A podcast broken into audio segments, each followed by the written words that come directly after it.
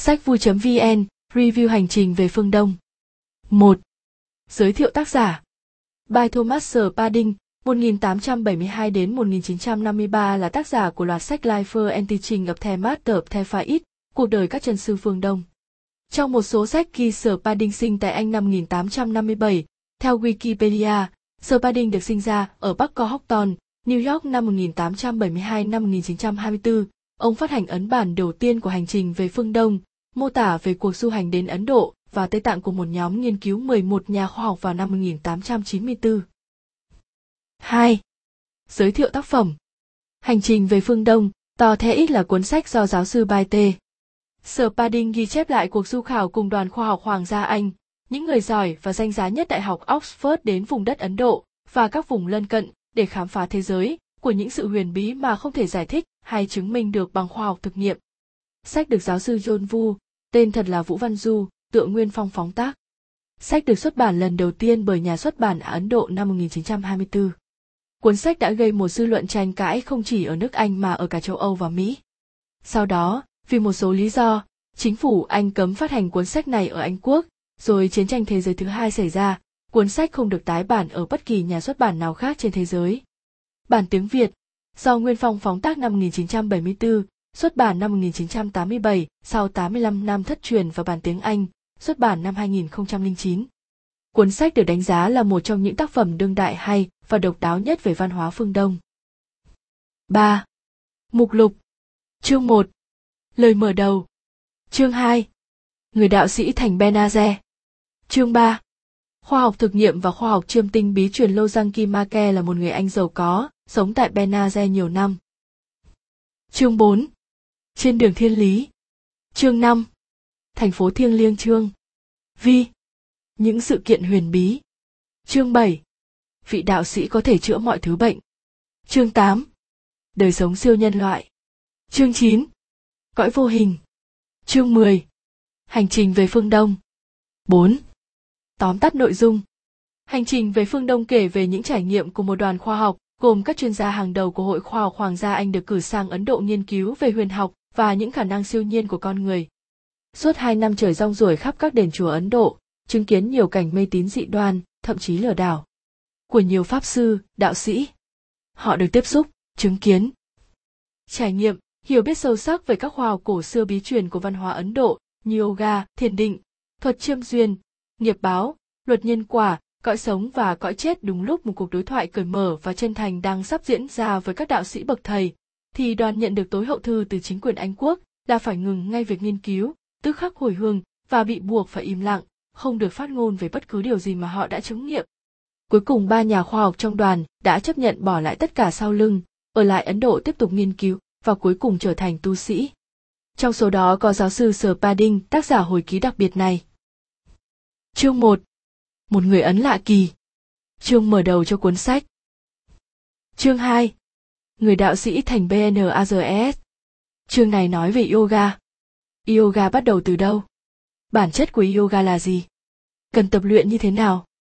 Cần đạt được điều gì từ yoga? Như thế nào mới gọi là sự nghỉ ngơi hoàn toàn? Những tư thế kỳ lạ của yoga có tác dụng gì?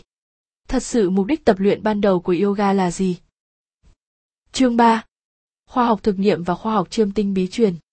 Chương này nói về chiêm tinh học hay dễ hiểu hơn là bói toán, đi xa hơn chính là luật nhân quả trong Phật giáo. Lịch sử của chiêm tinh học như thế nào? Một thầy bói chân chính liệu có cần đến các lá số để định hướng cuộc đời mình? Thượng đế, Chúa liệu có thật? Thượng đế hay Chúa là một người hay một khái niệm? Luật nhân quả của con người từ đâu mà có? Làm thế nào để hóa nghiệp, trả nghiệp? Vạn vật trong vũ trụ đều được sắp xếp theo quy mô của số 7. Trong phần này cũng có dẫn chứng về sự liên hệ giữa phương Đông và phương Tây, nói liên hệ có lẽ cũng chưa chính xác, mà nên nói mỗi tôn giáo đang diễn giải cùng một vấn đề theo những cách khác nhau. Phần này sẽ dẫn chứng về sự diễn giải cùng một vấn đề đó. Tất cả mọi sự vật sự việc trong vũ trụ này đều quân bình, không dư, không thiếu, từ hạt bụi cho đến những dãy thiên hà vĩ đại. Trong phần này, tác giả liên tưởng đến hình ảnh con lắc dao động qua lại quanh vị trí cân bằng. Xét về tổng thể sẽ không thừa không thiếu, nhưng sẽ luôn chuyển động mà không đứng yên tại vị trí cân bằng quan điểm sử dụng chiến tranh để tìm kiếm hòa bình hay thu hẹp vấn đề hơn chính là mỗi người mỗi người mong muốn điều gì mong muốn sống yên ổn nhưng lại muốn nghe tin sôi nổi của người khác. Chương 4 Trên đường thiên lý Bạn đã bao giờ nghe đến lý tưởng Ahimsa? Sức mạnh của tĩnh là gì? Như thế nào mới là tự do tư tưởng thật sự? Chương 5 Thành phố thiêng liêng Tại thành phố Jihike, thành phố của các vị thánh, phái đoàn châu Âu nghe Mahajasa nói các quan điểm về cái chết. Chết liệu chết có phải là hết? Nếu như vậy, thì mục đích cuộc đời bạn là gì? Tại sao bạn lại sinh ra để chết? Thế nào là hạnh phúc? Làm thế nào để đạt được hạnh phúc? Mặt trái của việc phát triển khoa học kỹ thuật là gì? Trở lại một chút vấn đề. Liệu Thượng Đế có sắc tướng hay không? Nếu không sao lại thờ ngài trong các hình tượng? Chương 6. Những sự kiện huyền bí.